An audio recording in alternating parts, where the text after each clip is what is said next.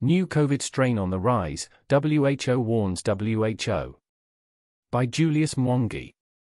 The World Health Organization has issued a warning about a worrisome rise of the new COVID 19 strain, Pirola. A new variant of COVID 19 has shown concerning trends, with deaths soaring in parts of the Middle East and Asia and the number of people entering intensive care rising in Europe, warned the World Health Organization. Pirola has caused some concern for experts, though the UK Health Security Agency, UKHSA, is still investigating the strain. WHO issued the warning following reports of a dangerous new strain, BA.2.86, or Pirola, taking hold in the Northern Hemisphere. It is expected it will soon become the dominant strain in the UK, with the country highlighted as a hub of cases and the scientists say there could be as many as 30 mutations of Pirola, making it harder for the World Health Organization to keep a tab on its circulation. The number of mutations also sparked initial fears it could be harder for our immunity to fend off. It's now estimated there are Pirola cases in most UK regions since it was first detected in Denmark in July. As of September 18, the highly mutated strain from the Omicron variant has now been confirmed in 54 positive COVID 19 cases. Coronavirus rates are steadily rising across the UK as children have returned to school and the days are starting to get colder. It is believed there could be hundreds of thousands of people currently in hospital with the virus globally, according to the UN Health Agency, but these figures could be higher as many nations have stopped reporting COVID 19 data. A surge in cases has been seen in the United States, with Pirola thought to be gaining traction as winter approaches.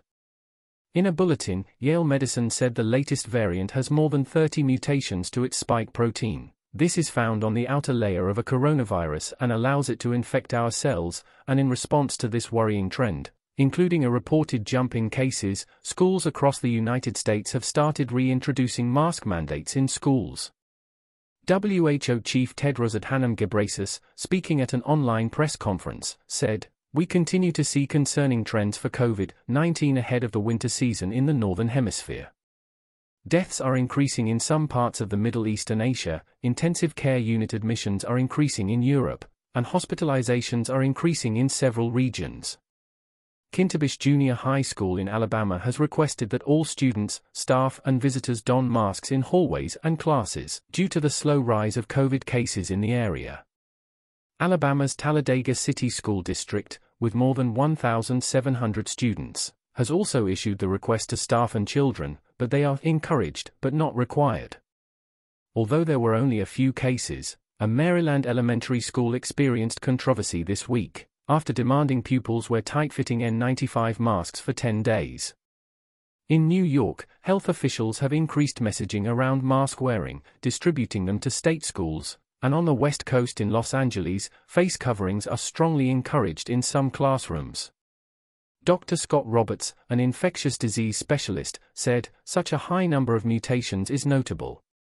When we went from Omicron variant, XBB.1.5 to Eris, EG.5, that was maybe one or two mutations, but these massive shifts, which we also saw from Delta to Omicron, are worrisome. Maria Van Kerkhove, the WHO's technical lead on COVID 19, highlighted the importance of testing and vaccination as flu and RSV are also circulating. However, preliminary data suggests that existing vaccines will offer a degree of protection against BA.2.86, she said.